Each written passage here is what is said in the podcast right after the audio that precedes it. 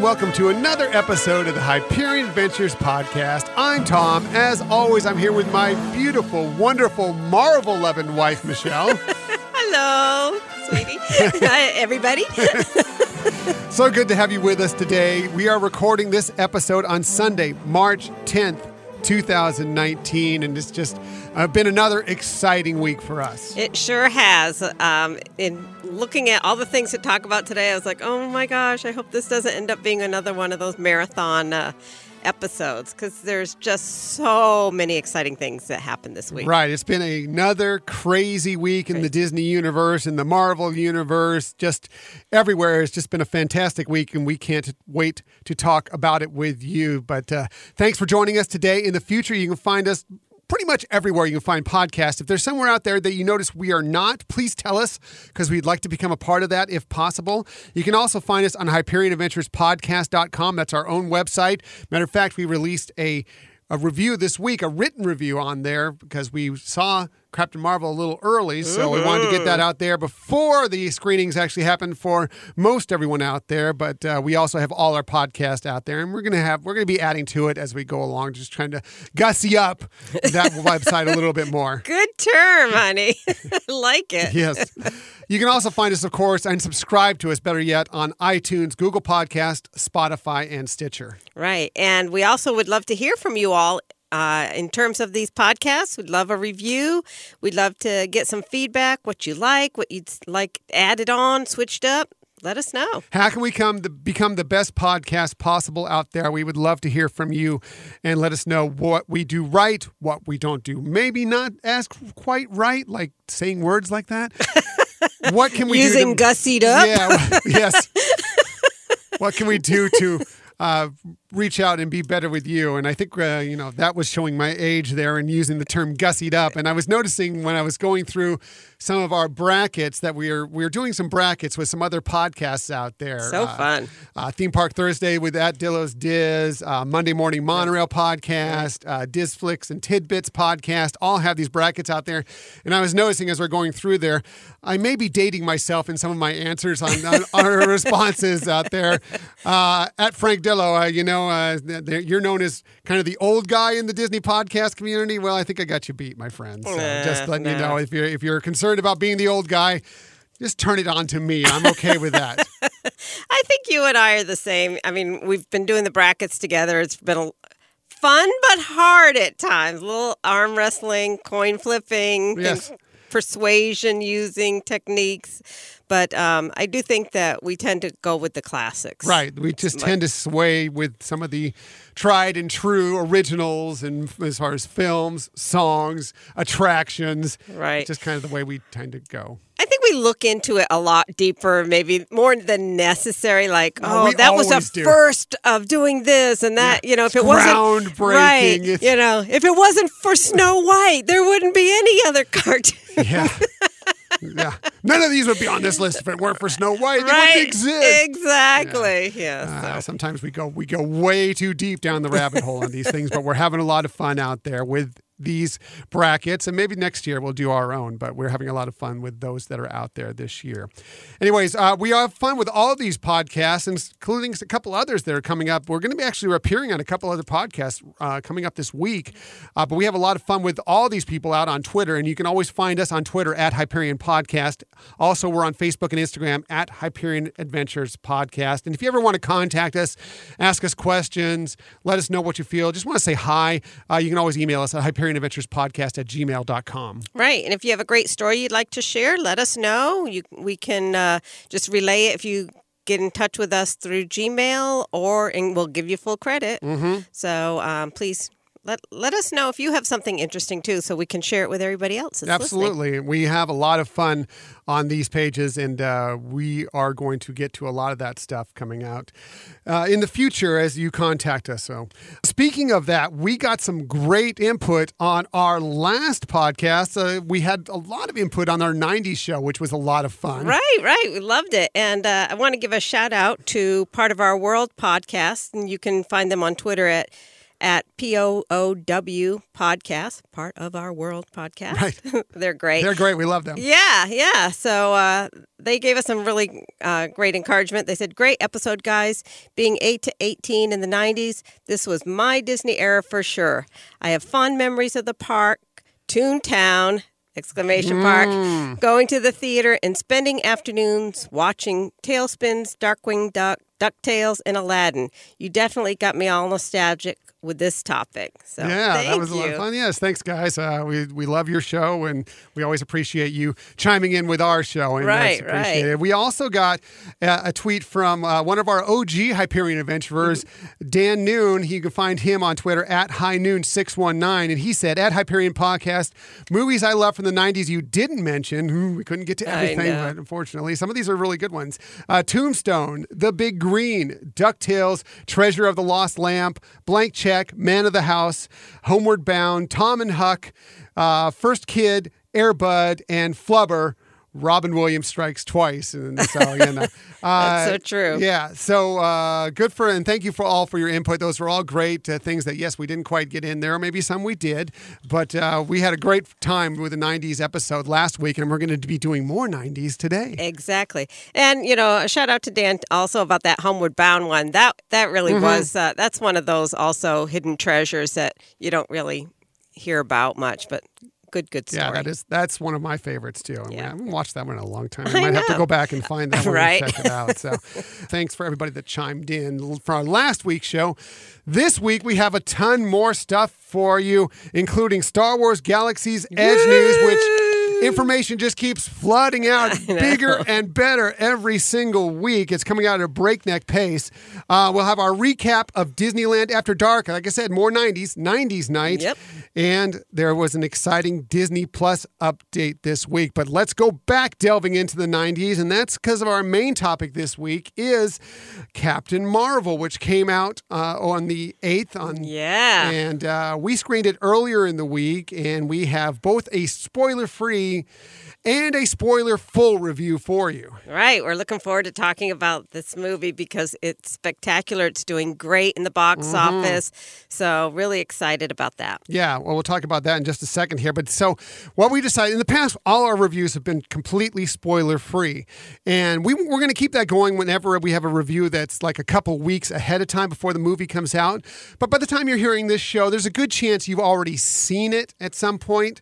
So we're going to give you both options. We're going to go the first few minutes of this show giving it completely spoiler free review. We won't tell you anything. And then we're going to have a very obvious alert to let you know we're going into spoiler territory. And then we're going to talk about all the real meat that happened within this film. We're going to, like I said, we'll have an alert. We'll warn you verbally by ourselves. And we're also going to chapter it. So you'll know uh, if you don't want any spoilers, you can go from one chapter straight on to our Disney stories of the week, or no, excuse me, to our Disneyland After Dark one, uh, and just go right to that, or wherever you want to go. That Right. way you don't get it spoiled for you, if you haven't seen it yet. But we just, you know, we felt like for people that were listening to this either after they'd seen the movie this week or even weeks in the future, uh, that not doing some of the talk that the meat of the story was just not doing it the, the review justice. Right, right. But again, we will give you absolute alerts. But we'll get started with our spoiler-free uh, version of Captain Marvel. It's uh, the review. So uh, this movie, as you Michelle just said, it's doing great. It's doing great at the box office so far, better than expected. A lot of them people thought the opening weekend was going to be at 130 million. It's already on a pace for 153 million in the U.S. 455 million globally, and that's 89 million of that is in China. Uh, Wow. It's it's looking like an 800 million to a billion dollar movie as, as we're tracking right now. It's hard to say if this thing will have legs, if the numbers will continue on, but it definitely has a monster opening weekend. Right, right. And, you know, I've heard that comment about whether or not it would have legs or not. But, you know, after having seen it, I, I think that's going to be a pretty strong movie and one that we've said we're going to go back and see. So it's, I think it will be pretty successful continuing on through over the next couple weeks or So, I- whatever. I guess by the fact that Michelle's saying we're going to go back and see it, it kind of gives you a way of what our review is going to be like for this film. And but uh, definitely, it's uh, we loved it. We really enjoyed it. It's another Marvel great film. Fits right in with the rest of them. Uh, I don't know where you'd place it on within there, but we enjoyed it very much. Right. It's a marvelous. okay. Can you edit that? That's no, really crazy. no, we're leaving that in. I'm sorry. You're going to say something like that. It's in. Oh man, oh, man. Talk about choosing words. Yeah, it's, it's great. I love it. Uh, so it's an origin story that isn't truly an origin story, Right. you know, which is the one interesting thing about it. It's also uh, an emergence of a hero. Uh, from a decade in the past, which is interesting. Um, it- you know, we, the movie takes us through uh, Carol Danvers, who's also known as uh, Vers. Uh, of course, she eventually becomes Captain Marvel in this. I'm not giving anything away by that. I think everybody can see that coming ahead Right, of time. right, right. Right. And uh, Brie Larson, I think, does a great job playing her. She's got kind of this swagger to her throughout the film, but at times you can tell that she's just not quite sure of herself, uh, and which I think that role really needed. Sure, sure. You know, very uh, kind of a, a complete picture because you also get to see um, warmth in re- in terms of relationships with friends and things like that. So I agree with you. It- You know, uh, it has the, the the various components or side sides to her personality show up. Right, exactly. I, that's the way I thought. I, I thought there was just some little sly smiles that she would put out there, and just some little uh, minor movements that were really strong and right. and uh, conveyed a lot. Right, right. Uh, I thought it was really good. Uh, so the story begins. Uh, she's a member of an elite Kree military team known as Star Force, led by Yon-Rogg, who's played by Jude Law. Uh, their ultimate responsibility is to protect the home, their homeworld, the Kree homeworld, uh, and the universe from what is their galactic nemesis, which is the shape shifting Skrulls. right, right. Um, and we won't go too deeply I know. into I was that. like, uh, I'm holding But I just here. wanted to set that. I mean, again, this is pretty much what we see from a lot of the trailers, and you kind of have an idea of what's going on there. But so this movie is, you know, the interesting thing about this is it, and I think we've seen this from many Marvel films, is that they all seem to be connected in some way, but they're all very different universes and they, and they go at their films in a different way i think it's kind of interesting Right, right. Yeah, yeah. It's like it does have that common thread, but it has its own uniqueness, its own style, and everything. And I kind of want to go back to uh, what you were just mentioning about her personality and the, and the swagger and everything. And I think the trailers really emphasize that, and maybe not show the other parts. One might, by the trailers, take a look at it and think, "Oh, is she just?" Arrogant, arrogant right you know, and just want to reassure people that that's not the the whole. That's not the whole story. Yeah, That's not the yeah. whole story for sure. Right. For sure. So, yeah, that's a good point. I'm glad you brought that up, Michelle. Uh, so, uh, uh, this Marvel movie, I was talking about it being different than other Marvel movies. Well, how this one is different is that I think this is the first, like, buddy cop Marvel movie. Right? and uh, of course, uh, Brie Larson, who is, as we talked about, uh, Carol Danvers, uh, she had great chemistry with Samuel Jackson, who is, of course, reprising his role as Nick Fury. Only quite a bit younger Nick Fury, which is uh, digitally done very well, I Right, think. right. Um, I, I, I, and I- without the patch. Right. Um, and so that's interesting. And uh, he doesn't. He's he's just an agent of Shield. He's not the director at this point. So he's out in the field doing things. which Right, is right, interesting. yes. So um, I thought this movie had just the right amount of nostalgia. You, you totally knew this movie took place in the 90s. The soundtrack was fantastic, but it didn't bludgeon you over the head like trying to get every little 90s reference Right, out there right. into you. It just gave you just enough to remind you every once in a while, oh, yeah, that's right. This is the 90s. I Right, forgot. right. Just a few hints here and there. Yeah. You know. Phones. Phones, yeah, pay phones, Right.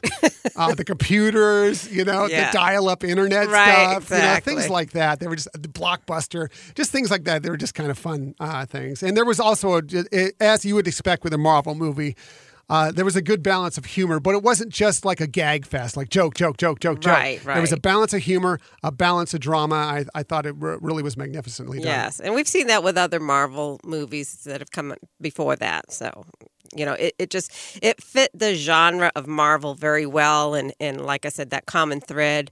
Um, But like you said, it, it, it, was its own origin story and has its own. That wasn't an origin story. That right. That right. You know. Which is interesting about it. Uh, you know and obviously you know the big talk is that it was with the lead being a female role Mm-hmm.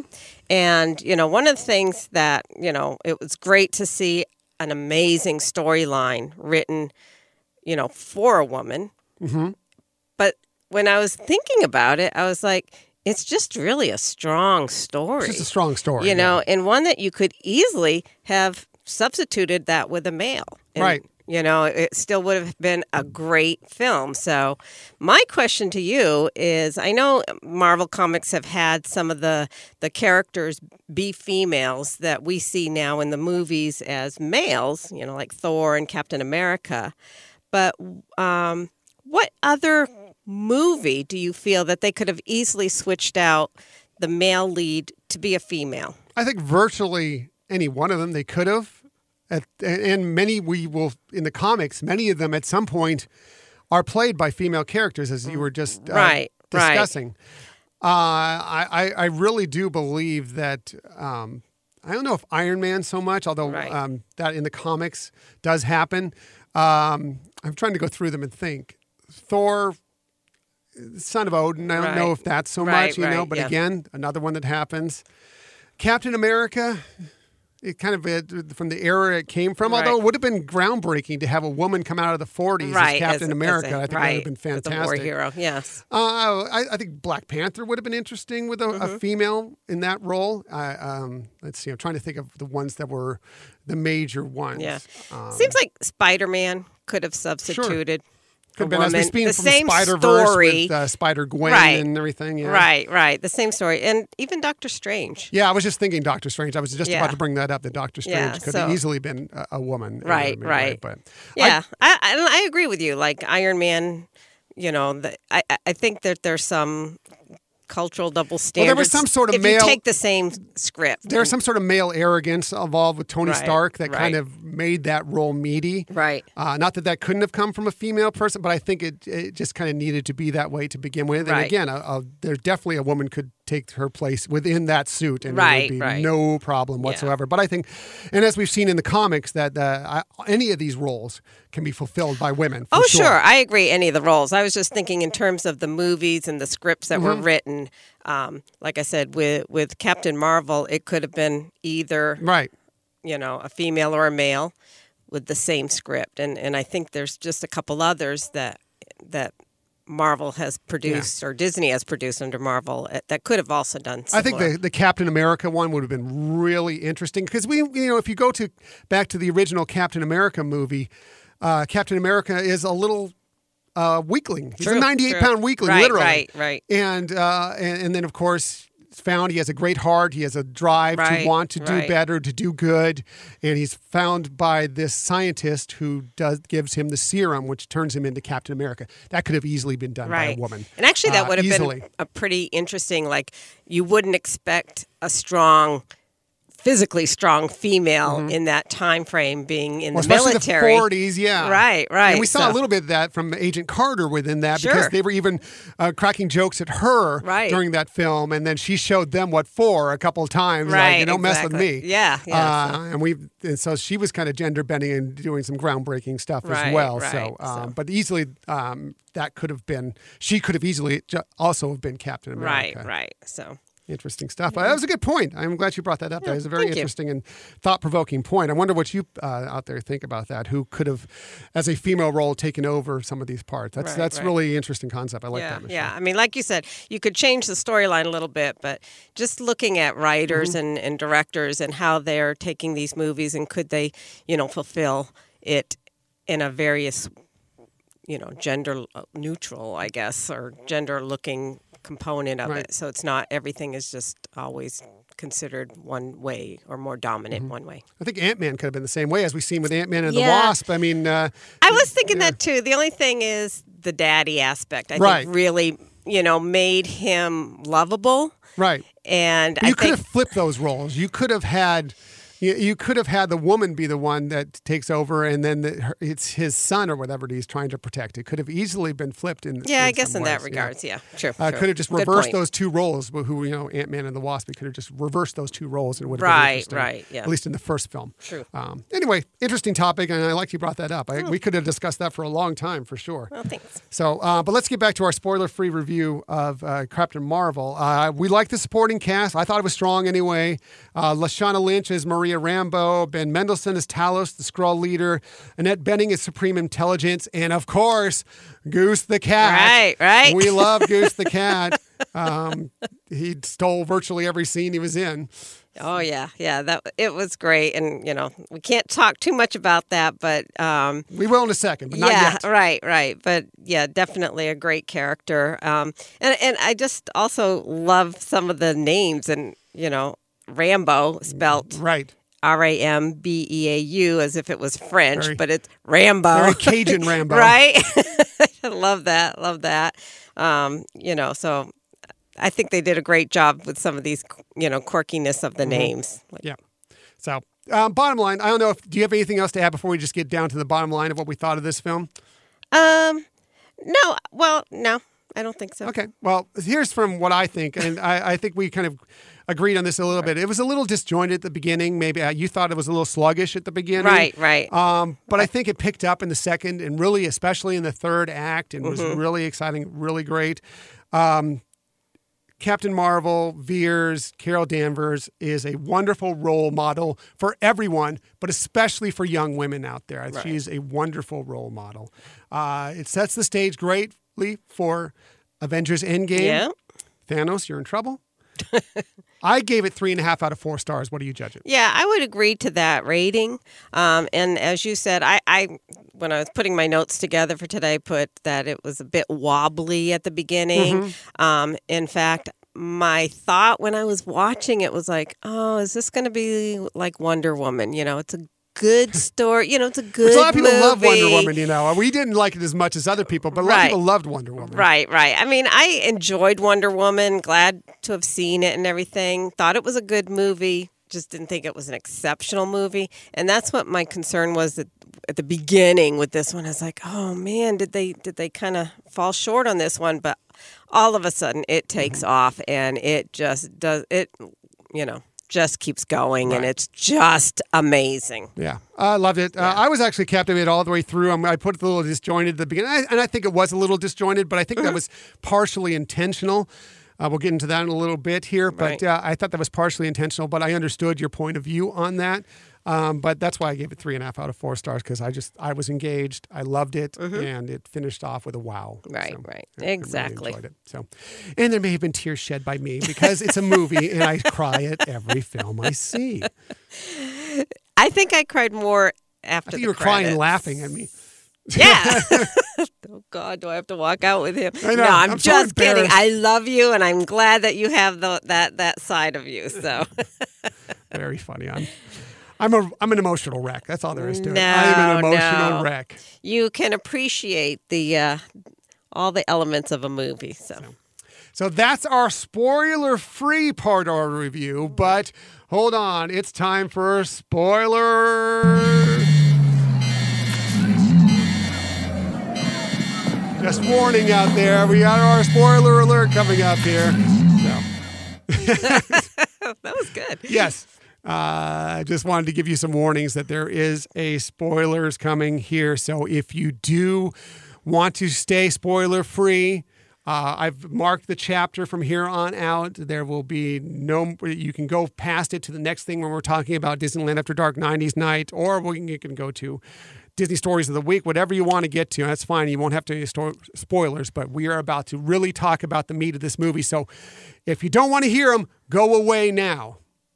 Okay, now that you're still with us, let's get to this movie and the meat of it. I'm going to start off right before the film even began. Right. And the Stan Lee tribute that was at the beginning was amazing. It was. It was. In fact, I put that as, uh, you know, in my top three fun things about this movie. That was amazing. And, you know, you just, yeah, who couldn't tear up with that? I Oh. mean, that, that was just so cool, you know, and, and, well done. It was a great way to tribute Stan Lee. It wasn't you know, over the top. It was just perfect. And I, you know, I thought they would do a little something for Stan in there. Of course, I, I knew that there was going to be another cameo in there, which there is, of course. Right. Um, and I thought that because I'd heard he recorded several of them, at least up through this. I'm not sure about Endgame, but I know through Captain Marvel he had recorded his cameo before Right. he passed away. But and I knew there'd be another little tribute somewhere, maybe a thank you at the end, whatever. Uh, but the way they hit it with the the regular m- kind of Marvel. Uh, uh, logo unveiling where they kind of go through clips from films, but it was all him from all his cameos Right. and all the films and all that stuff. And then a thank you stand right afterwards, and that was simply done. Was just beautiful. I right. loved it. It was. That was really, like I said, very tasteful. Just you know, honoring a really great guy, and and really did it in a, a way that I think he would have enjoyed. And we were at a press screening, and the crowd still cheered Right, loudly right. for that moment. Uh, it was really just started out the film in a really great way, feeling good, and, you know, but still missing Stan and you know and being sad. But it was a beautiful tribute to him.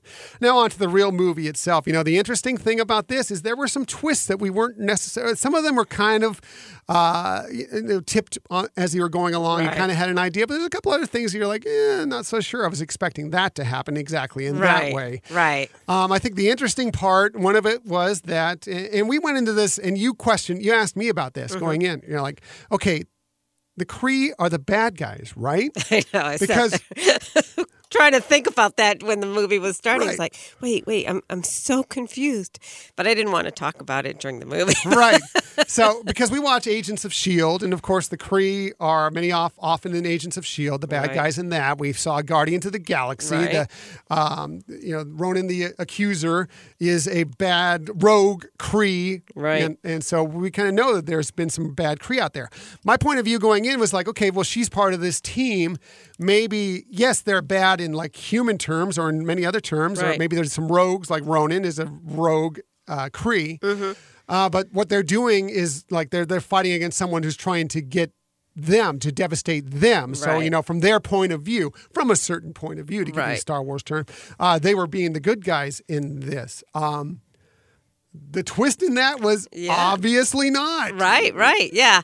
Similarly, I mean, I, I was looking at it as well. Maybe this was the beginning before they became bad and kind of te- Mm-hmm. telling the story of maybe how they were before they were bad. But yeah, you're right. It was a, a unique twist to it. Right, and they even set it up where the Skrulls. Every scene you see with the Skrulls in it uh, looks like they're the menacing people. They're Right. being bad. They're doing bad things, and that's kind of. But that's because we're kind of seeing it from the Kree point of view. They're setting it up that Yes, way. yes. Uh, as you find out later in the movie, that's not the case. Actually, the Kree are hunting them down and trying to kill them. Right, uh, right. Wipe, wipe them out. Right. And, and that's- Genocide. Mhm. yeah, uh, absolutely awful, of course. Uh, so uh, interesting the way that twisted around.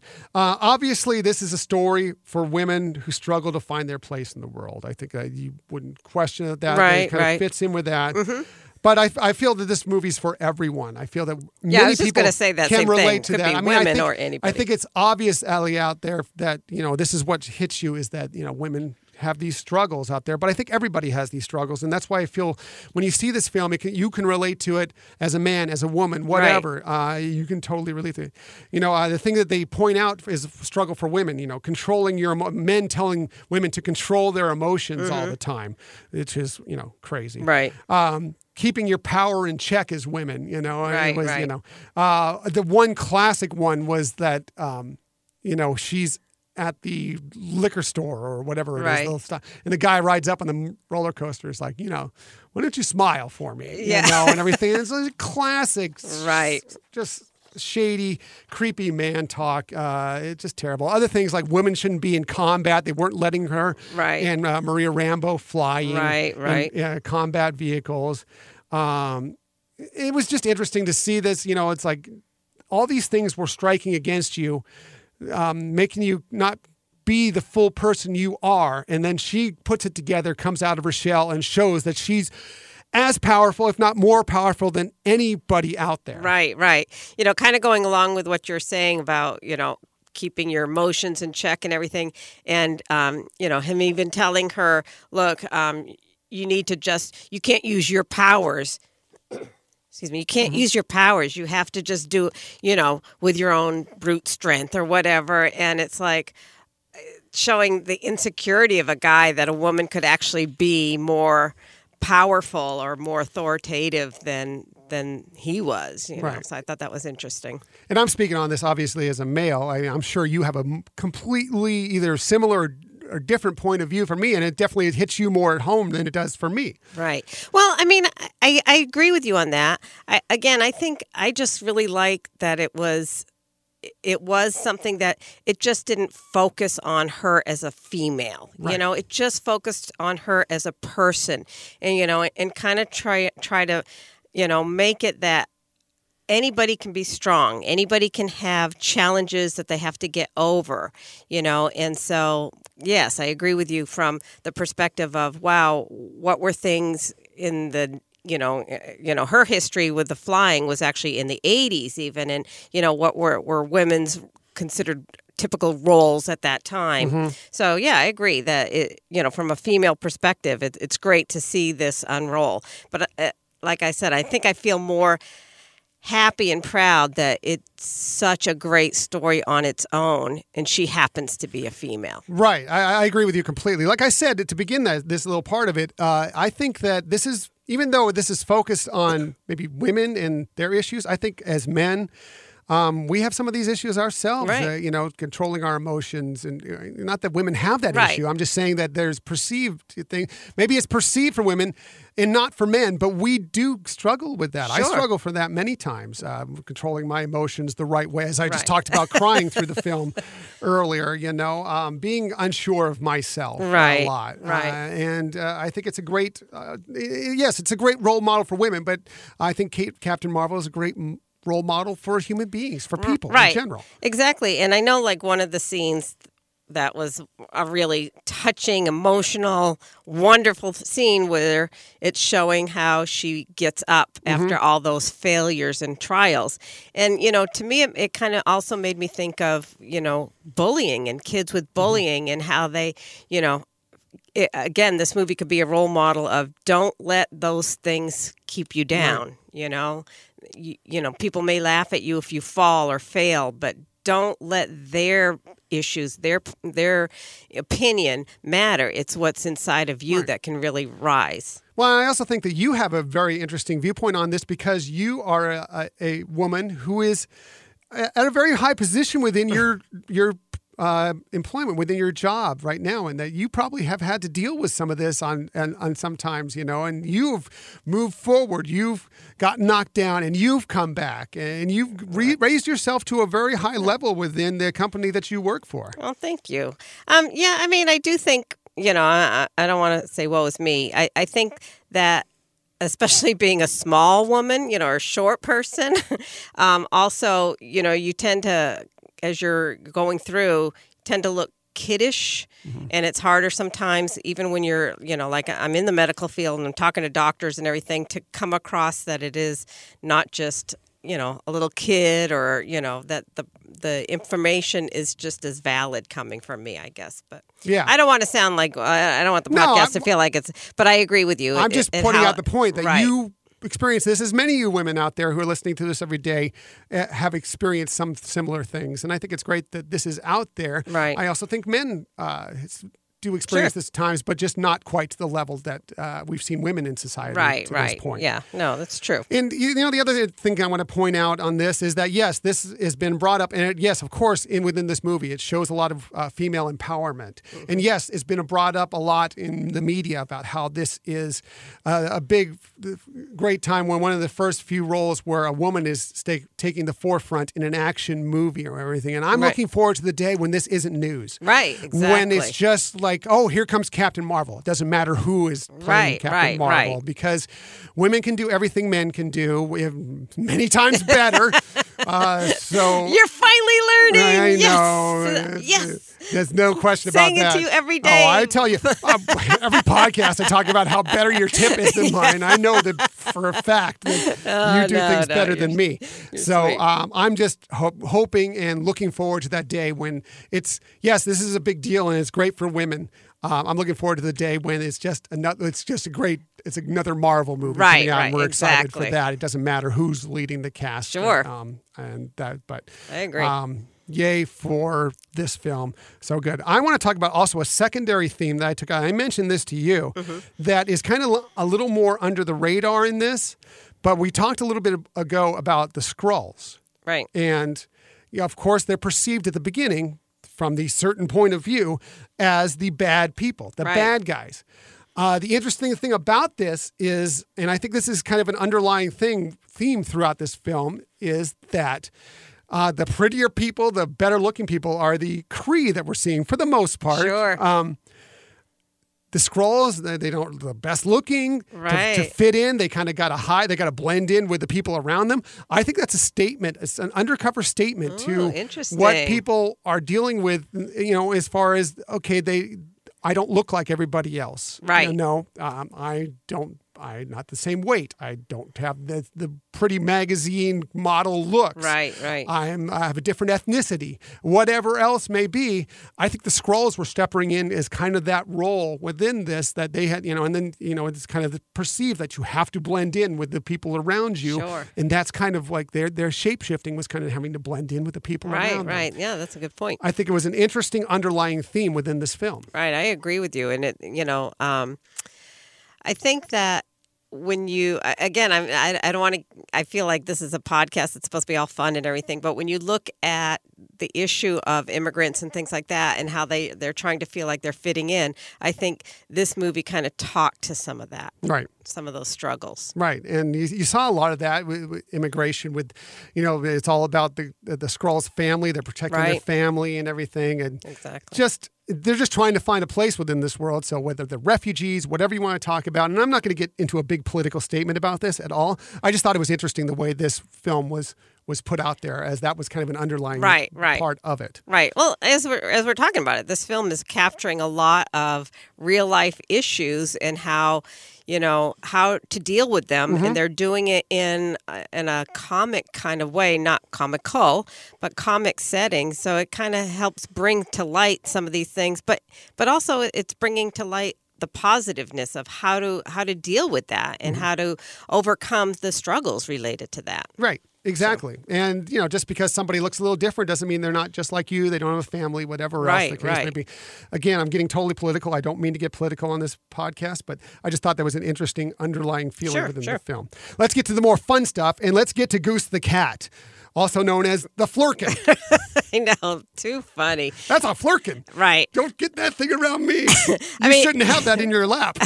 I mean, you definitely knew that something more was to this cat than meets the eye at the beginning. So, I mean, that part wasn't, you know, unexpected, but just how it happened was totally hilarious. Right. And then uh, the tentacles out the mouth. Right. It's just like, it was like, oh, you knew something was going to happen when they were talking about this is not what you think it is. Right. You expect But then when it actually happened, it still was like, whoa. and everybody's cracking up and it happens again. Ah, it's just hilarious. I It loved was. It was. Uh, Goose the Cat was great. I loved Goose the Cat in this film. Um, you know what I was really excited about? Yes. I don't want to sidetrack you there, so No, hold your thought. Was seeing Phil Col- Coulson back. yeah. That was awesome. I, I, I was thrown a little by his his younger version of himself. I guess because I'm just so used to uh, Coulson from, of course, the the original Marvel movies that he was in, but also we watch Agents of Shield as I mentioned before, and we're used to seeing him there, and so I'm used to seeing him so much, and it was a little, you know, as opposed to uh, Fury's look as Right. younger, I, I was a little more extreme to me to watch to see. Uh, maybe because I, I I've known Col- I've, I saw Samuel L. Jackson in movies when he was younger, so I know what to kind of expect. Right. I don't know how much Cl- uh, Clark Gregg right. uh, that I've seen earlier, Coulson, Mm-hmm. uh, that I've seen earlier in this. So it was like it kind of threw me off a little bit, but it was just good to see him. it was this film, just good to see him and you know seeing a whole different side i mean like you said from the other marvel movies and agents of shield he's very experienced he's you know seen so many things you know and here you could see him for the first time really dealing with something he's not used to and you Well, know he's kind very of a rookie unexpected agent, right you know? exactly and so that's kind of that was kind of cool too Yeah, no, I like that a lot too. I, I was good. It was good seeing. Him. I appreciate that. Uh, so the finish of the movie, you know, uh, of course, she leaves keeps the Skrulls safe. You know, she goes and fights off the Kree, fights off Ronan the accuser, who's like, well, you know, he's like, I'm going to take you guys out. And he's like, uh, let's go. We're not going to finish this fight. So Right. uh, interesting. And then she goes and leaves uh, to go keep make sure the Skrulls are safe. Leaves the pager that we saw in Avengers: Infinity War at the end. The pager that uh, Fury finishes out in the Right. post credits scene with her logo. Um, we saw she did a lot some things to it. As, Right, You yeah. know, little doohickeys to it. Yeah. I love the nod to Radio Shack. Oh, I know the Radio Shack. nod, Right? that, That was, was funny. great. Where am I going to get stuff for ra- or Communication, communicator? yeah. Radio Shack. I just left the blockbuster. Now I'm going to a Radio Shack. I know, right? Um, the the one thing, if I was going to be nitpicking on this, and Mm-hmm. Okay. it's the only thing that I could really find is I'm not sure I really, and it really actually involved Monica Rambeau, the daughter, Mm-hmm. um, is that she's playing an 11 year old and she's talking about Carol, her memories of Carol from six years before that. And I just, I felt like her memories were pretty rich for somebody who would have Right. been like five years old or possibly just turned 6 mm-hmm. when that tragedy happened. So that I just felt like I- I, think they built up a lot of what her memories were. I wondered if it was more showing more uh, yeah, I see. Maria. I can see what you're talking about. I think that she was just kind of that uh, bridge between the two of them there. Right. Um, I also think that you know possibly uh, Maria could have been reminding her about. I mean, they had all the photos Right, from her. They right. knew her. I mean, you, you saw uh, her playing with her as a little girl, Right. So she would have known her. But then you know, Maria maybe you know maybe she'll look at the pictures like, oh, what happened to uh, Aunt Carol? You know, Right, and this and yeah. that, and uh, Maria would remind her daughter Right, about this. So maybe that was kind of. But I understand just Yeah. from the uh, that point of view. Uh, why it would look like that was a little bit of a hole, and Right, right, right. Know so much about her. I agree with that a little bit. But like I said, I mean, uh, th- it didn't, you know, turn my opinion from this movie No. being wonderful. It was just, you know, more as I'm thinking of some of the details of the movie. uh, That was one that I thought of. But Mm-hmm. Right. Uh, my one thing that I had to get uh, through was that because uh, in this film, obviously, the Tesseract plays a big role. And the last Right. time we saw the Tesseract, well, we've seen it within many of the, uh, it was in the Infinity, Infinity War, as a matter of fact, because it has one of Mm-hmm. the Infinity Stones. But uh, it's made an appearance various times throughout the series. Uh, but this is taking place in the 90s. So that places it between the first time we see it, which is in uh, Captain America, the original Right. Captain America, the first Avenger, uh, and then with the, the Avengers. right, It, it- so it's there. Uh, the last time we see it in Captain America, the original Captain America, uh, Howard Stark, who is um, Tony Stark's father, is scooping it out of the bottom of the ocean. I, we went and watched uh, Avengers just last night again, just to confirm some of this, to make sure our memory was correct on that. And yes, that's what they say in there.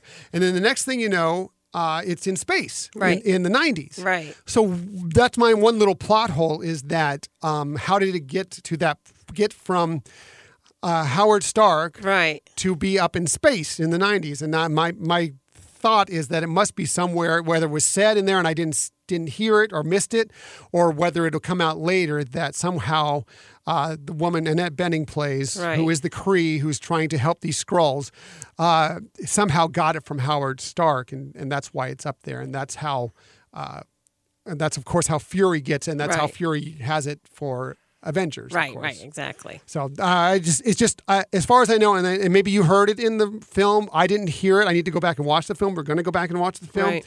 Uh, but that was just my one little plot hole. I walked out of the movie Right, wondering right. about, and so I'm just trying sure. to put two and two together at how that all happens. So- Yeah, I totally get that. Stuff. That is kind of a little bit like, you know, makes you wonder. Right. And um, maybe it'll be uh, explained later, or again, maybe I just missed it, which Yeah. happens a lot in these films. When first time you see it, you're just like, wow, wow, wow. you miss some of the details, and you catch the details later on as you're going through. Well, and if somebody there listening knows, let us Yeah, know. please let us know. We'll give you complete credit for Yes. it. Uh, post credit scenes, of course, it's a Marvel movie. Right. Of course, there's post credit scenes. And yes, the big one is the one that leads into uh, Endgame, Avengers Endgame. Right. And that was, we see Captain Marvel, Steve Rogers, Right. Black Widow, Natasha Romanoff, War Machine, Rhodey, Yeah. and uh, Bruce Banner, of course, who's the Hulk. And they're they have uh, the pager that they got from somehow they got from uh, Fury, Right. and they're uh, it looks like they've like put some rabbit ears on it or something, and they're trying to amplify it and send it out even stronger, and it's, it's gonna be, and then it shuts off. You're like, what's going on? Why is it shut off? Right, lost then- signal. You know, so we, we maybe we can start it again. Next thing you know, they turn around and there, she, she is, and the only thing she says is, "Where's, There's Fury?" Yeah. And you're like, "Oh yeah, end game. How many? Six weeks? I can't wait." Well, that you know, and, and of course we saw a little taste of it too with um, the other Ant Man movie that Mm-hmm. came out. I mean, it's all these little things coming up. It's just you know making your mouth water to Right. want to see this movie And that was soon. Yes, and that was the one thing. Actually, I thought there'd be more in within the film itself about uh, tying it into Endgame, but I guess they just didn't really want to do that. I was wondering if there was going to be some sort of visit to the quantum realm to sort of explain how Ant Man gets out of there. Maybe Mar- Captain Marvel Right. in there. Uh, maybe there was something with time shifting, something like that. But there wasn't. So you know they've just kind of left it completely still Right. up for grabs on what's going to happen in Endgame, which I actually kind of like. So that's good. Oh yeah, yeah. And the fact that they're talking about that they are going to cover so much material to try to wrap everything up that Yeah. you know that it's possibly going to be a really long movie. That's movie, that's fine. yeah, oh, I'm, I'm excited. For Yeah. I can't wait. And of course, there was a, a, second scene right at the very end of the film, and as usual, a lot of times that is a just a funny, humorous Right. scene. And yeah, it's just Goose coughing up the tesseract like a hairball on. Fury's desk, which was pretty darn funny. Exactly. A simple scene, but it was pretty funny. Yeah. And, uh, so that's it. That's uh, I, don't know if you have anything else that you wanted to discuss about the movie. Um, no, not really. I think there's, you know, like you said, I, I like the fact that there was a balance between the, the, I don't want to say seriousness of it, but the storyline, but built in with humor. Again, as I mentioned before, I didn't want to give all the names away, but Marvel and the fact that, you know, Nick actually kind of made fun of it saying Marvel. And Yeah. that I thought that was pretty funny. And Minerva. right.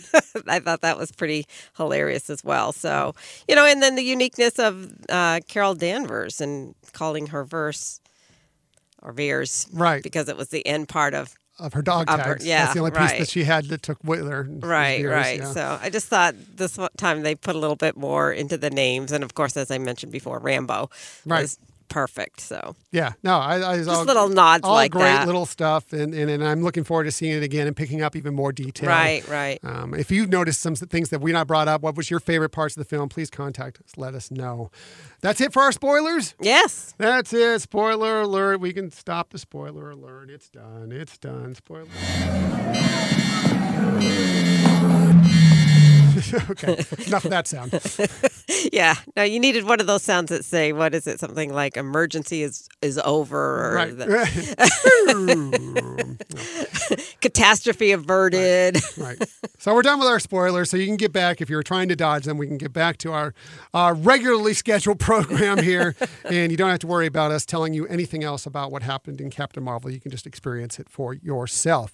But let's get on to our second topic, and again, it's more '90s. It's been two weeks of '90s here, and that was Thursday night. We went to Disneyland after dark, '90s night. That was a blast. That was a blast. And even though, you know, personally we were having some struggles with some things with traffic, etc., um, my reflections of it are nothing but such warm fun. And Disneyland did it well. They did an awesome job at it. I thought I, I commented to you at the night that I, I thought it was interesting because we've been to a few of these, and even recently this year. I mean, last year we went to Throwback Night, Star Wars Night. This year we've gone, we went to uh, Sweethearts Night, and now this one, 90s Night. This one to me had the most energy. I just thought it was kind of interesting. There was a lot of more singing and dancing going on. The crowd seemed really revved up. You you thought there was, uh, and you I know we love Sweethearts Night Right. And you th- weren't sure about that, but I thought I, I just felt energy throughout the night. Right. And I rethought that because you did mention it. And I, I thought about it that, you know, I think at the time when you said it, my thought process wasn't so much energy as engagement in terms of people really enjoying the mm-hmm. night and rejo- enjoying all the activities. And so that one, I felt like it hit every all the after dark things that we've gone to. But I agree with you in terms of the energy and the dancing. I mean, I think especially since they had bands there as well as you know DJ and everything. I think that helped, but I think the main reason was because it really hit a target audience Right. that was very, very much into you know whether you're talking the music or the Disney afternoon shows, you know, whereas the other nights had to have a much broader appeal, and so you didn't have that same kind of focus. So I, I you know, I, as I thought about it, I think you're right. It did have more energy in the air from the people who were at the park. I think it celebrated an era that uh, hasn't gotten a lot of that. I mean, you hear a lot about 80s night, there have Right. been 60s, 70s stuff. Uh, Enough you- time hadn't gone by yet. Now, Right, it, now it has. You didn't get a lot of 90s parties as much out there, you know? Uh, So I thought it was interesting that this happened. And I think that everybody was willing to embrace it, and especially around some of these Disney shows and movies. Right.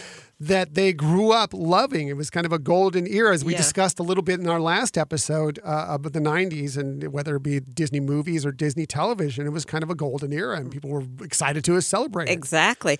And, you know, one of the things that I think I mentioned to you that night is the fact that, you know, this age group that grew up in the, in the 90s and was also one that where they, you know, because we didn't see as many kids as we've seen in the past either. And I think this was their way of kind of like, um, you know, high school reunion kind of thing. Let's leave the kids at home. Let's go out and mm-hmm. party and, you know, have a lot of fun there. And I think that's also brought the energy there. Right. I, I completely agree with you. And that's what it looked like. There was a lot of people. I mean, we've seen a DJ out there at some of these before, and there's a couple people dancing. It's not, that, you know, they're enjoying the music, but a couple people dancing, whatever.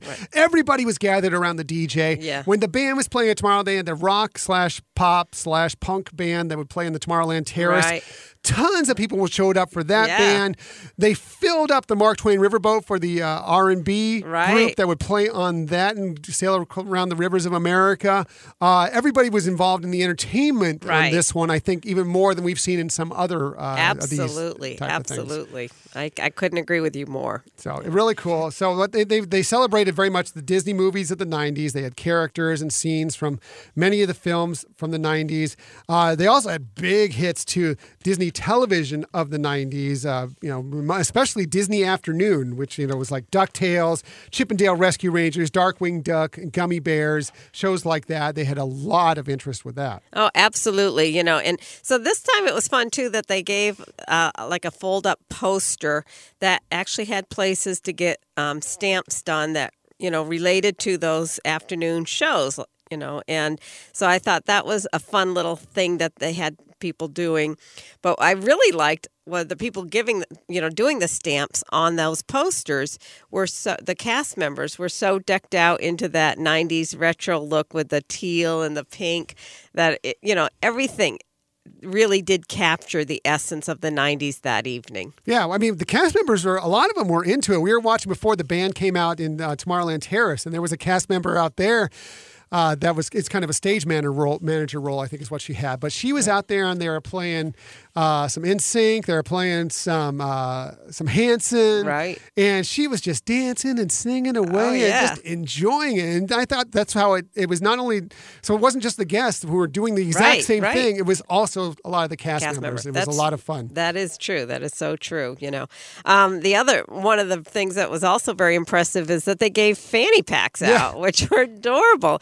You know, and it, it didn't dawn Very on me. 90s colored fanny pack. Right. You know, and it didn't dawn on me at first that, you know, this was the first time we didn't have lanyards. Mm-hmm. And I was okay with that. You know, I, I do like the lanyards, but the fanny pack, you know, that It's really. more useful. A lanyard's great and you collect it and you can keep it around. It's nice to have. And you look back, oh, yeah, I remember we did that.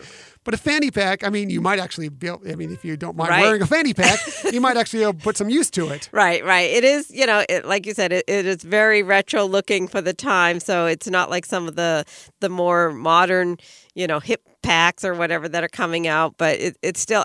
I showed people at work and they loved it. Mm-hmm. You know, so um, you know, I thought it was like you said more useful. It was it was a fun way to to give have a giveaway. You know. That they don't usually have something Right. like that nice at, as a giveaway. Uh, I was really surprised, though, I guess, but not now that we're talking about, you know, all the energy and everything. But the specialty merchandise sold out pretty early into the evening. I think that tends to happen a lot with these things. You, if you don't, if you wanted to get some of the specialty merchandise, you need to hop in those shops early. Right. Although I, I, I've seen at some of them that we've left uh, even at the end of the night, even, you know, walking out at uh, after midnight or one 1 a.m. that there has been some things available still here. They it was, Mm-hmm. was wiped gone. out. Everybody was Everything excited was for it, wiped yeah. out. And the other thing that was funny was some of the specialty foods were sold out Right. beforehand. What was it? It was the when we went to go to the Jolly Holiday to pick up some stuff near the end of the night. They're like, "We're out of the pizza bagels. Right. I no more pizza bagels. I'm sorry." I felt bad for that cast member that had to stand there out front and say that to everybody who got in line, you know. But I'm thinking that might have also happened at um, the oh, what was that the cart that had uh, over in Frontierland. Was the, that the churro? churro cart? Right. Yeah. They had the PB and J. Oh yeah, churros. there was a line. That, That- line was all night long. Yeah. Crazy, but then all of a sudden there was nobody there. So I'm assuming they that they, they had to sold there was out. such a long line for that. All every time we went by there, there was such a line for that. Yeah, I mean, I think they did a good job controlling lines. I think they were there were unexpected line lengths that they had. You Mm-hmm. know, um, of course, the longest line was the line to get a picture with Max, and that just made me thrilled. Right. Actually, everything. Not just Max.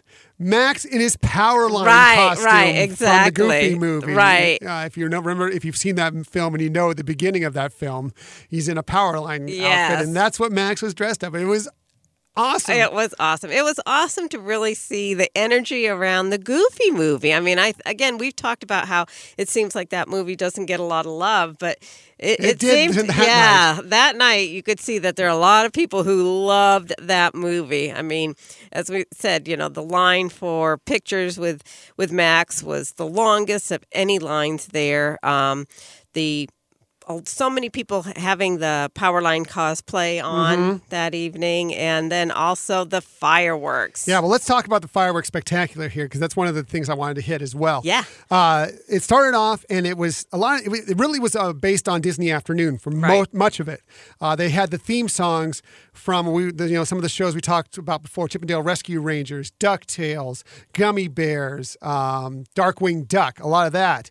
And they went through a lot of those, and it ramped up. Of course, Ducktales with the woo, and everybody going through that. And then they finished it as they went into the finale with Eye to Eye. I'm getting teared up. And everybody just went nuts when they started Yes. playing eye to eye. It was so good. Eh, And then they, into the finale Right. of the fireworks, it just everybody was just loving it. It was a great fireworks show. Yeah, yeah, it was. It was really good how well it was.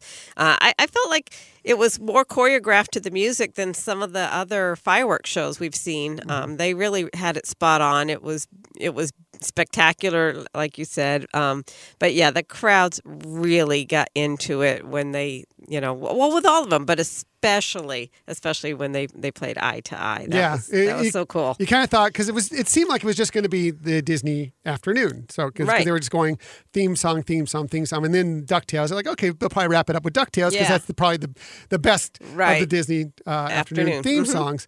Uh, but then right after that, and they went into eye to eye, and everybody just lost it. It was great. It was so fun. Yeah. Um, and we also, and this unfortunately we missed it. We did see Max in the Powerline costume, but at some point Goofy went over to Max, and they did they danced to eye to eye, which was uh, we saw a lot uh, on, on social media, but Right. we missed it. But um, we saw them to do that. They do that sometimes on the Get Your Ears On uh, dance party that goes in Tomorrowland, but uh, uh, not in the Powerline costume that Max was No, wearing. So that was really cool. Yeah, and like you said, it, I mean, I'm not sure, but it probably was one of those where they were getting ready to switch out people or or Mm-hmm. you know whatever that because it's not.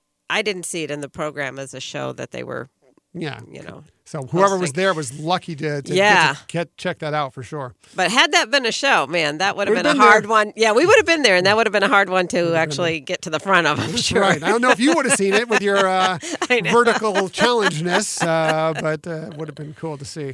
But Um, yeah, for, I thought this was great. It was fun. I loved it. Yeah. Um, I'm glad we went. We had a great time with it, and we even walked away. See, I thought going in it was that it was the, no coincidence that it was 90s night and Captain Marvel was coming out right at the same time, Mm-hmm. Right. which is set in the 90s. And I, there, I guess it was a little bit of that, but there really was no reference of it within the actual night itself. Right. But we did walk away. They gave us Captain Marvel posters Right. as we walked out uh, the door. yeah, from it, nice was touch. nice. Yeah. yeah. So that was cool. It was a great night. If you went, uh, tell us what you thought about it. We'd love to hear from you and and uh, find out what you thought. And um, I, am sure it's sold out already, but uh, Heroes Assemble is coming up at Disney California Adventure Park in late April, right around the same time that uh, Endgame is coming out. Yes. So uh, we're excited to go do that, and uh, I, you know, check into it, see if it's sold out or not. I would imagine it is, but uh, they they do these nighttime, these Disneyland After Right. Dark nights uh, are really fun. Yeah, yeah, and it seems like each time they learn from it and they they up it a little Mm-hmm. bit. So you know, it's really even though you're even if you have an annual pass and you're paying an extra, you know, fee for this, it is still well worth it. It's a different experience altogether. Right. Another thing that I wanted to point out that I pointed out the night of is because everybody was dancing and you know, I guess they were in line for peanut butter and jelly churros Right. um, and everything else. That actually uh, uh, the attractions. Yes, that there's always when at these. Uh, nighttime events, Mm-hmm. usually easy access to the attractions, but it seemed like people didn't even care about going on the attractions. we were yeah. walked on many of them, right? Right, exactly. Barely any line at all, if if any. So that was kind of a fun little aspect of the night for us. Right, right. You know, and one of the things to remember about this, if you're ever looking at these, is you do get the photo pass included Right. in the in the in the fee, so you do get you know something to remember it. From. Yeah, there, if you uh, some of the lines can be long for some of those photos, Yeah, but uh, you you do get them if you want to take advantage of them here and there. You know, find a line that's appropriate for you, or a backdrop, or a character that's appropriate that you want to get into. You know, I would say pick and choose on that. You don't want to be in lines for photos all night, but- Right. Or maybe you do. I don't know. Uh, I don't want to be in line for photos all night. Right, right. I think what was nice this time too is even though they had some throughout the parks, they had a grouping because of the the afternoon Disney afternoon characters. They were kind of grouped together that you could kind of then judge, hey, what's a line or two that I think that I can get through both of these or several mm-hmm. of these easy enough. Whereas in in the past that hasn't been the case, and you're like, okay, this line is really long. Let me go try another one and see that line is long. And then you go, you you find yourself wandering throughout the whole park and seeing everything is full. Whereas here, it, it you could easily pick out something. Right. I think they had, you know, a lot of more simple backdrops, and I think that was able to split things up enough. There were more photo locations, I think, and I think that's what they're one of the things they're learning is that you know fewer flo- photo locations, people are in line all night for these photos. If you have more of them, then you know you can pick and Right. choose the lines, are because it's more spread out. People are going to different ones. Of course, the Max one was the biggest line we saw all night, but uh, it was good. Yeah, I'm, I'm happy. Uh, like I said, let us know if you went there and or if you're looking forward to any of that are coming up, and if you want any tips on, we'd be happy to do that. So. Uh, that's it for all our 90s coverage. Let's move into the future now. And we're going to talk about, uh, of course, the big story from this week was that the Walt Disney Company had their shareholders meeting on Thursday, and some huge news came out of that. And the big, the biggest news that came out of that was the opening dates for Star Wars Galaxy's Edge. Now, turning to our parks and resorts, I've got some very exciting news to share with all of you. We're nearing completion of Star Wars Galaxy's Edge in Anaheim and in Orlando, which are by far the largest lands that we have ever built. And the excitement and the anticipation for these lands just unbelievable. And in light of the tremendous demand, we're going to let guests explore those lands a bit earlier than we had originally planned. And so I'm happy to announce that Star Wars Galaxy's Edge is going to open up at Disneyland on May 31st and then at Disney World on August 29th. Now, wait, there's more.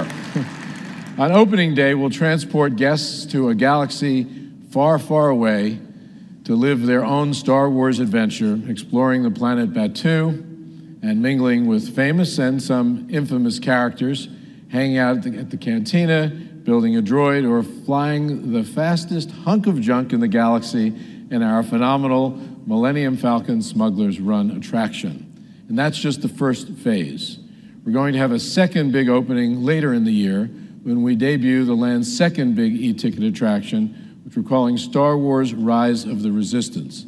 This is the most technologically advanced and immersive attraction that we have ever imagined, and we're pushing the limits of imagination and innovation. We'll actually blur the lines for our guests between fantasy and put them sort of right and reality and put them right in the middle of the rebellion and give them an active role in a fight against the First Order.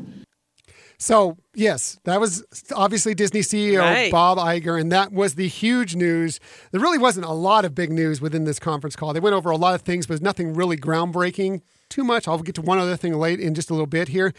But that was huge news that both of these parks are opening up earlier than expected. Right, exactly. I mean, you know, we were told much later dates uh, from the very beginning.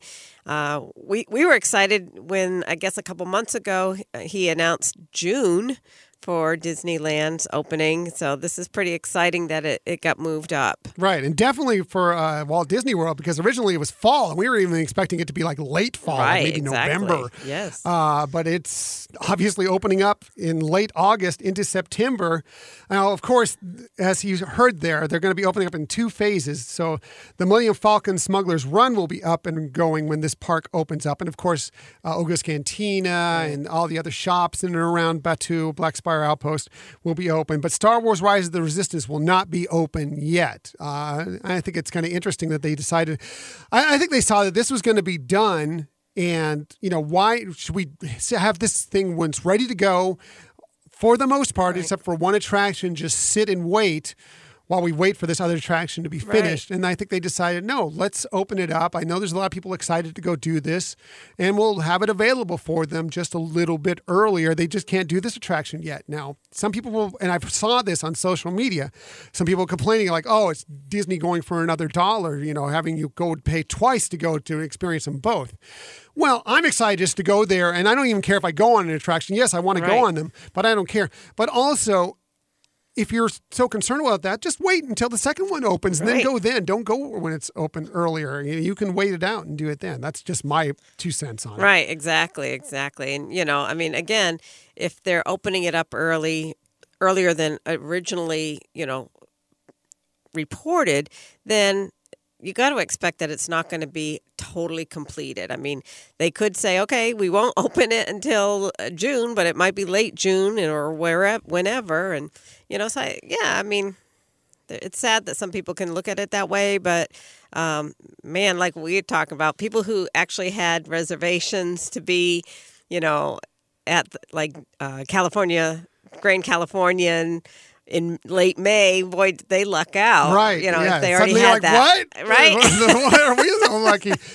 We were trying to actually beat the crowds to Right. you know, Galaxy's Edge, but now wait, we're lucking out. You know, and some people that had some reservations a little later might be like, oh no, yeah, too bad. You know, but they'll still be there. Right. You know. So you know, the interesting thing that also came out about this, and I'm going to read this straight from the uh, Disney Parks blog, is that. Uh, uh, uh, that they'll be offering. Well, let me just read it right out of the Disney Parks blog. Guests planning to visit Star Wars Galaxy's Edge at Disneyland Park in California between May 31st and June 23rd, 2019, will need valid theme park admission and will be required to make a no-cost reservation subject to availability to access the land. Information on how to make a reservation will be available on a late, at a later date on Disneyland.com and the Disney Parks blog and the Hyperion Adventures podcast. uh, guests staying at one of these three Disneyland resort, uh, the three Disneyland Resort hotels during these dates will receive a designated reservation to access Star Wars Galaxy's Edge during their stay. One reservation per res- registered guest. A valid theme park admission is required, and somebody in this room may have jumped it as soon as he saw that and made a way too expensive reservation for the very first weekend because we are going to be there the very first weekend, one way or the other. I got that song in my head.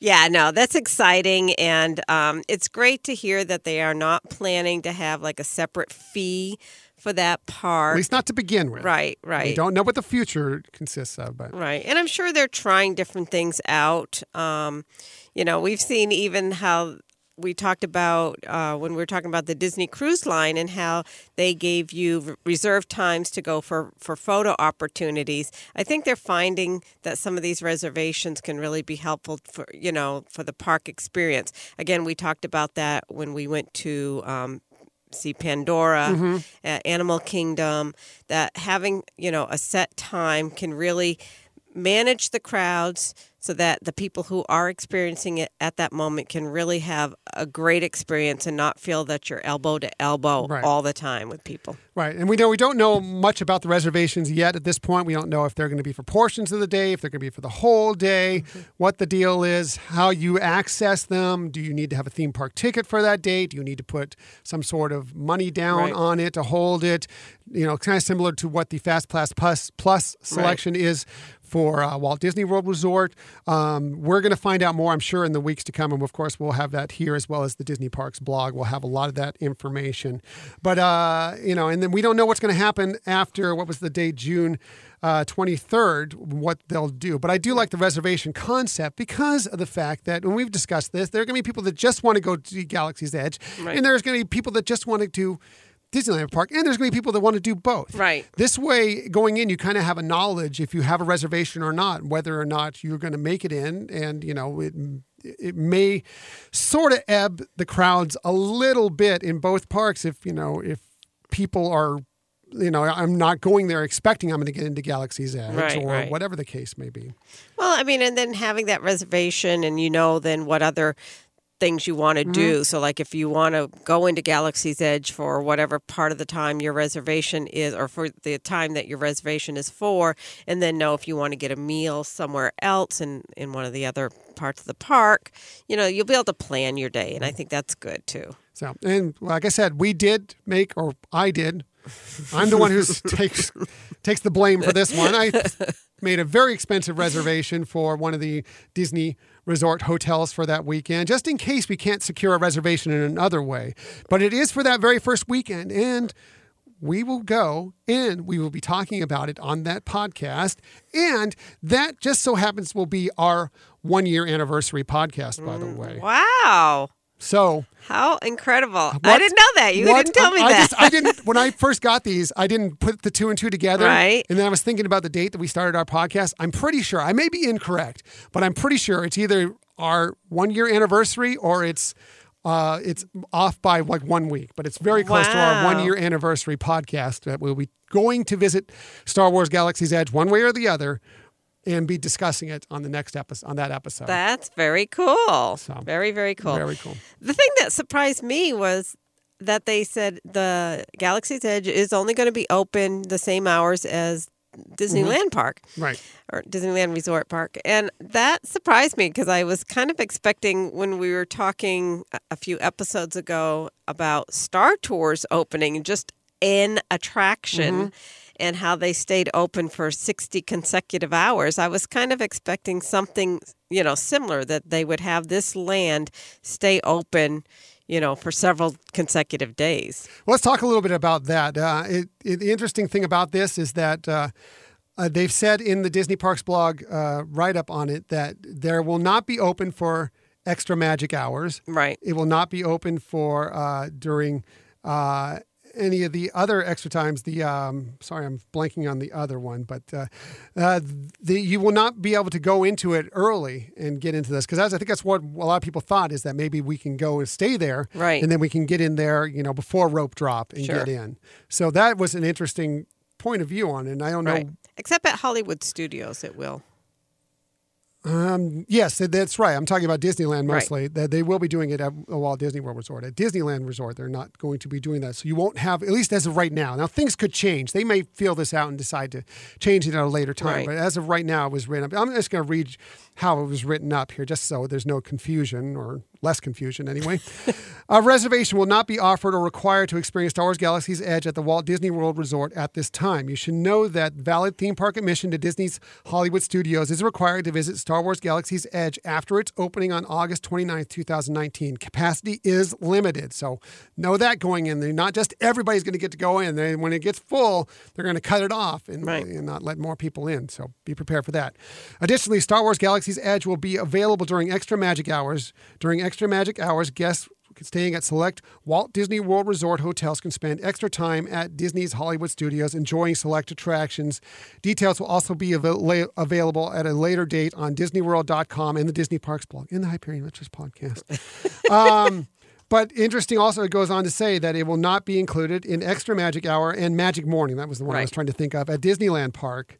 So um, just know that going in that if you're thinking you can get into Galaxy's Edge by getting the extra uh, extra magic hour or the uh, magical mornings, that's not going to be the case. You will still need, at least at this point, the reservation. We'll see what happens after the 23rd. Right, right. So, but uh, interesting stuff. Also interesting that they're not offering uh, fast pass service for either park right, Right. now for Smuggler's Run. So I don't know what that's going to mean. I- I'm sure that they'll have more detailed information coming out in the future about what's going on. Right. And uh, as it is, it seems like we have more information every week. So I'm sure we'll get more Right. information next week and the week after and the week after. And it'll continue to extend our podcast as we keep talking about these things that we don't necessarily expect to be talking about with Galaxy's Right, Edge. right, exactly. We're so excited for it, we just can't help but discuss Sure. it at length. Well, did, they didn't say they wouldn't have fast passes, though, right? They said not at this time. They're not planning on Oh, it that's at right, this yeah. time. Now that doesn't mean it's not going to change. Right. I think I'll, I think Disneyland Park is going to be really kind of they're going to look at this and see how this works, especially with the reservation system to begin Right. with, uh, and see how that plays out. And this is going to play a lot into how Disneyland moves forward after the 23rd of June, and also once August 29th hits with Walt Disney World Resort, how they uh, look at it from there as well. I think it's going to be an interesting um, just kind of experiment I to go I was through it say that and uh, see what happens and what's best. And as we've talked about in the past, uh, the resorts are totally different. The the clientele, the the guests that go to the Disneyland resort are very annually pass driven Right. because of there's so many people in and around the LA, Orange County, San Diego, Santa Barbara area in general that are within two hours of driving distance of this park, just millions and Right. millions of people that it's really driven by annual pass holders, whereas the Walt Disney World Resort is really driven by vacationers because yes the Orlando is a decent sized city but it's not anywhere close to even any of these cities I just mentioned even right. Santa Barbara in in uh, S- Southern California uh, as far as population wise so a lot of it is driven by guests coming on for you know week vacations right. five day week sometimes even up to like 10 days two week vacations out there you know so that, I think it's a lot different when Oh you look yeah, at it, so. yeah. I think they that Disneyland is going to have the not just because they're the first to open, but just because of like you're saying the type of um, clientele that are driven to it, being Mm-hmm. annual pass holders, um, and space issues.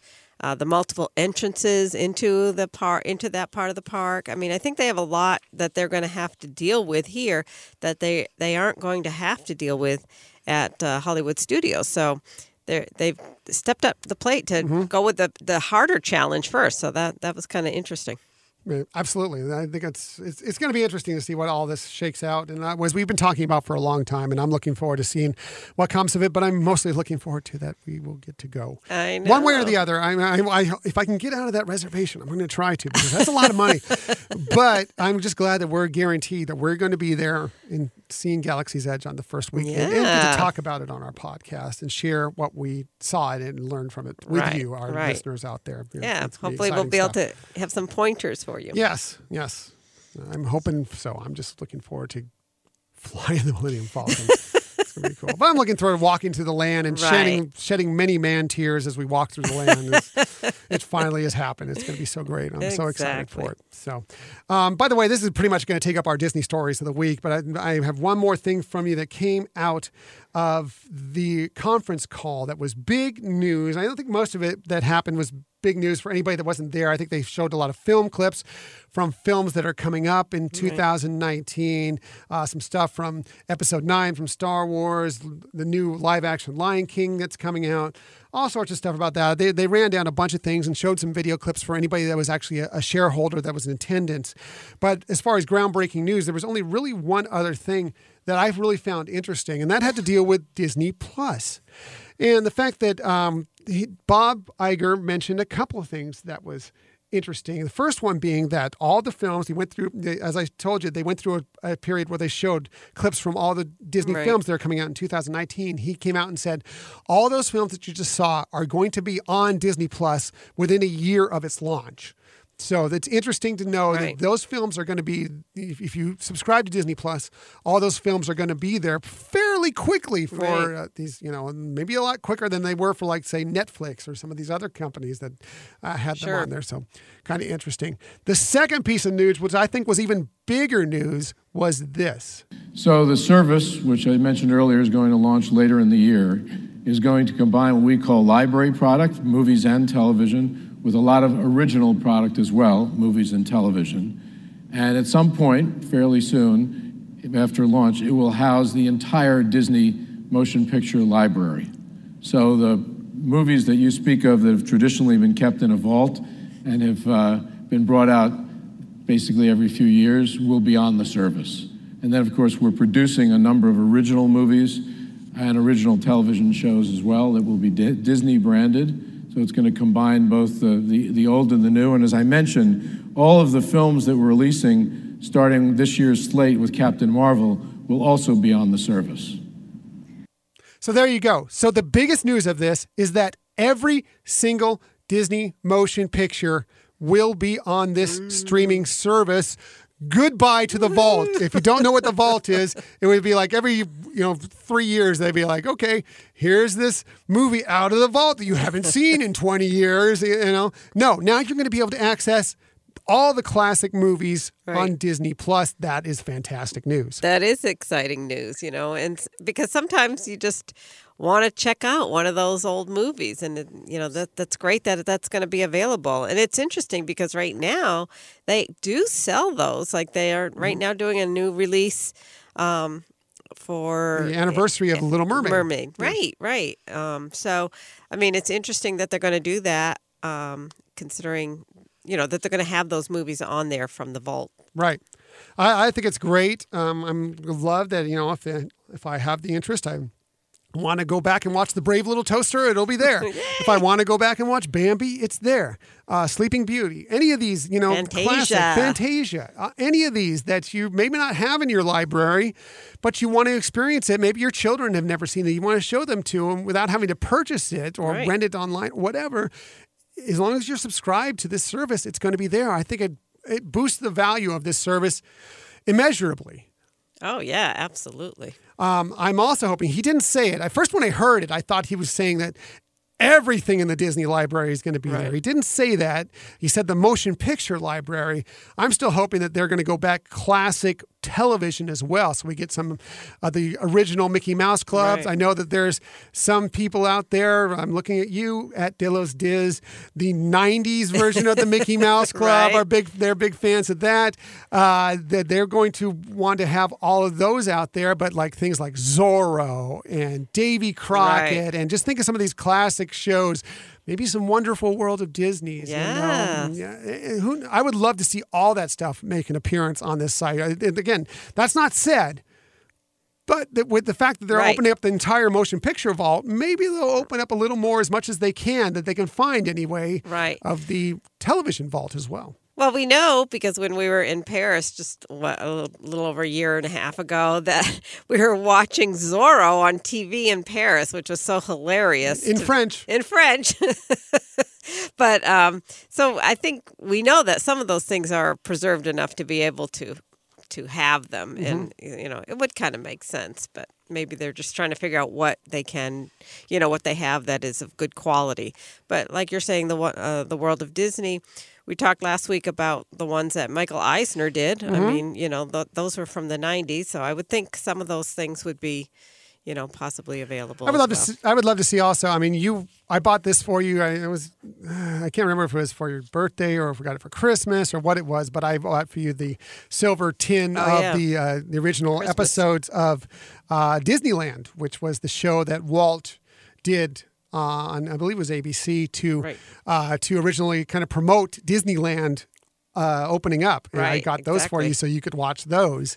Um, I'm hoping they have some of that on there because those are really fun and interesting to see. And, Right, you know, right. opening day of Disneyland, which is an interesting broadcast to watch. you know? right yeah those, those are fun and and they're not easy to find anymore Right. i mean um you know so i think having something like that available would be you know a wonderful addition to Agreed. disney plus Yeah. uh, so Plus, we'll plus. see. we'll see what comes. But uh, the more Disney Plus gets announced, uh, the more exciting it becomes. I believe that he said in this press conference that April 11th, I think we've mentioned it on the podcast before, they're doing a special uh, showcasing of Disney Plus for investors on that date. So we're probably going to find out a ton of news about Disney Nice. Plus on April 11th, and uh, so uh, look forward to that as well. Yeah, I can't wait. Yeah, So ex- much exciting news and in such a short amount of time. It's a good time to be a Disney fan and a Yeah. Disney podcaster, for that matter. so, uh, good stuff. Um, quickly, let's get with this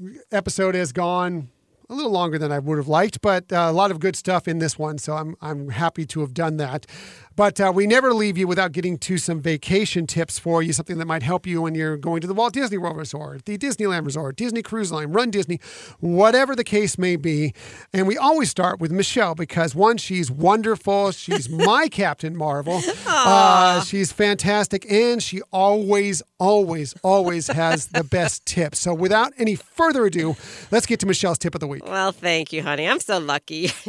that one that you actually believe some of that stuff, but okay. That's the fact. Ah. So, um, my tip today has to do with any of the Disney parks. And one thing they all have in common is that they have what's called the baby care centers. And so these are available, as I mentioned, uh, at the parks. They're open during regular park hours and they're complimentary to use for anybody who has babies or toddlers or kids. You know, moms and dads can go in there. And it really is a, an awesome convenience that they do provide there. So, you know, they're they're air conditioned, they're away from the crowds and the the big, busy stimuli that's going on in the park. And so it can really be a very well appreciated spot for parents and kids there. Um, I know that I've used them and really, really found them to be very convenient. You know, I know the restrooms always have like changing stations, and sometimes that's all you need, and that's fine. But um, this is a way more convenient and comfortable place. You know, if you have babies that you want to, you know, you need to do changes. But they also have other things. So they have a private nursing room, and they usually have like, like rocking chairs there. Um, they have feeding areas with high chairs, uh, a kitchen with a microwave oven and sink if you need to heat something up. Um, but they also have a, a room with television and tables and chairs, you know, that kids can just kind of also settle down, especially if it's hot out, you know, in the, the peak of summertime, you know. Um, and then if you did forget to pack something or if you ran out of something, they, they do have the availability to, to sell some supplies like formula, baby food, juices, um, bottles, diapers, and, you know, even some over the counter medications. So if you have little ones, keep in mind that those are very convenient things to use at any of the Disney parks, and you will not regret going in there.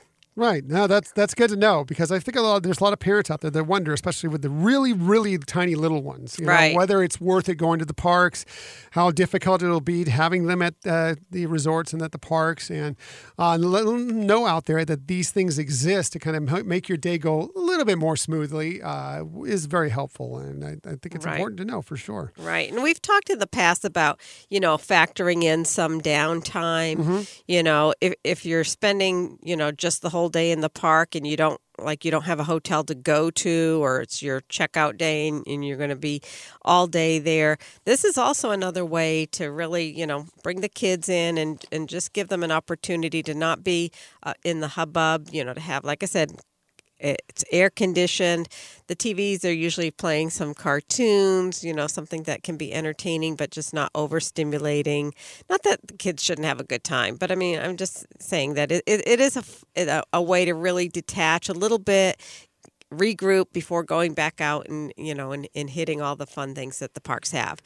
Especially important like maybe it's your checkout day and you, Right. maybe you can't go back to your hotel room because you had to check out by 11 a.m or Right, whatever so you don't have but your flight's not to the evening so you still want to have some fun at the parks or whatever uh, you know maybe that's important since you can't just go back to your room and rest up get in the air conditioning Right. there or whatever it gives you another place to go to and Right, still right. be and enjoy the parks on your maybe your last day of your trip or your first day for that matter too if you've checked Right. in your room isn't available That's yet. true. That's Um, true. all these things uh, could be possibilities as well as just any general day at the parks. Right. So, So all you have to do is when you go in and get the, the guide map, or if you're using the app, just look for the baby care center, and you know, get hooked up. or just ask a cast member. That's because cast true. members are always That's willing true. to help. So if they don't know, they'll ask somebody and find out from them, Right. and they'll point you in the right direction. And one other little tidbit about that is that is the location if they do find a lost child, Mm. they'll bring the, the child to the baby care center and so if you find your child missing that that's probably where they've gone and uh There'll, there'll be cast members sticking around there, but the baby care center does have cast members in there as well. So you're not you're not just in a in a location that's just unattended. That Right. There's people there keeping things. Good to know. Yep. Good to know for sure. As always, Michelle has the best tips. Always the best tips. Michelle has the best tips. Now, here's to my quick little lowly tip. Um, I'm going to talk about, and we talked about a little bit ago about, and I couldn't remember the name, but uh, Disneyland and their extra magic hours, and the one I couldn't remember, Magic Mornings. And I just wanted to talk to a little bit about those, just not necessarily from actually taking advantage of them, which is if you have the chance, you absolutely should take advantage of them because, yes, it's very early in the morning, but the, the amount of attractions you can get in during that time, it's not like if you've been, if you're used to the Walt Disney World Resort, sometimes the extra magic hours, it, you know, there's so many uh, hotels, resorts out there that they're, everybody is kind of going to that one spot. So, yes, they're kind of nice, but they're not as nice as you'll be. Well, considering there's only three Disneyland resort hotels, and of course, there's some people that can get in through the Magic Mornings as well. Uh, it really limits how many people can actually go to these attractions on that day. So you can really get a lot done really early in the morning if you want to go to Good these. point. So do take advantage of that. But more importantly, I want to talk about the if you don't have that option, if you're not staying at a Disneyland Resort hotel, if you're just coming for the day, if you're staying uh, one of the uh, Disney friendly. Uh, the good neighbor hotels around, whatever Right. the case may be, um, and you, I do suggest you go in and try and hit rope drop. You can get the most done by rope drop. But if you're going to rope drop, go to the one that is the opposite of the one where they have the magic mornings or the uh, Oh, yeah. or, or the extra magic hours because of the fact you're already behind the eight ball when you go to those parks when you get in there. Even if you are there at rope drop, yes, it'll be a little bit better for you, but there'll already be people in there that are lined up in the queues for these attractions, Right. have got fast passes for these attractions. There are already people in the park. So look at this the schedule, look at the calendar, and if you see it's one of those mornings at that park, go to the other park. Good so point. here's the days for those. Disneyland parks, uh, ex, uh, early, extra magic hours and magic mornings are Tuesdays, Thursdays, and Saturdays. Disney California Adventure Park are Monday, Wednesday, Friday, and Sunday. So the, take advantage of it. Go early, but go to the opposite one. Believe me, it'll help you if you want, especially a rope drop. Know, One of the things you do rope drop for is to get on these attractions and get on them quickly and try and get on several of them qu- as quick as you can. Uh, if you have people already in the park, kind of set you back a little bit in that regard. So Right. just look at the schedule and plan accordingly. That's a great tip. That's a gr- you know, it's not something that people would necessarily think about or being you know very intuitive. That is a great tip. Yeah, thank you very much. Yes. Thank you.